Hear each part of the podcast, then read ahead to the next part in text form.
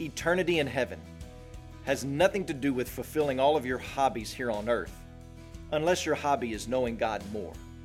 Eternal life is not about doing what you wish you could do more of here on earth, but rather in being completely blown away and humbled and awestruck and enamored with the majesty, beauty, power, creativity, splendor, and dominance of King Jesus.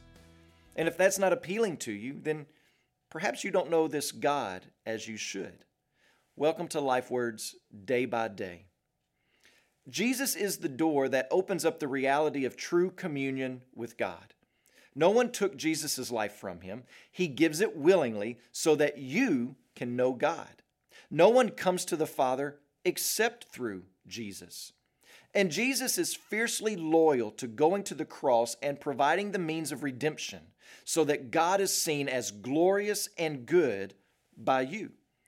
Listen to what Jesus prays in John 17, 5. And now, Father, glorify me in your own presence with the glory that I had with you before the world existed. When we speak of glory, we are speaking of being seen and celebrated and elevated as good. Those whose hearts have been warmed by the Holy Spirit see and know Jesus, his life and his death and his resurrection to be amazingly good. He is glorified in that way. But in verse 5, he's requesting for something more. You see, when Jesus left heaven to come to the earth, he left part of his visible glory there in heaven.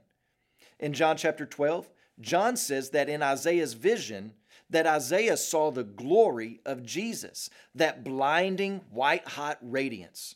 And that's what Jesus is asking for again in John 17.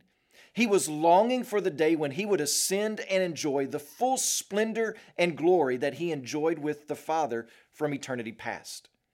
And because of Jesus going to the cross and rising from the grave, you can enjoy that same communion as well. And you can enjoy it day by day. As you pray today, please remember John Regueres, our missionary in Portugal. And also remember the Khmer Life Word broadcast in Cambodia.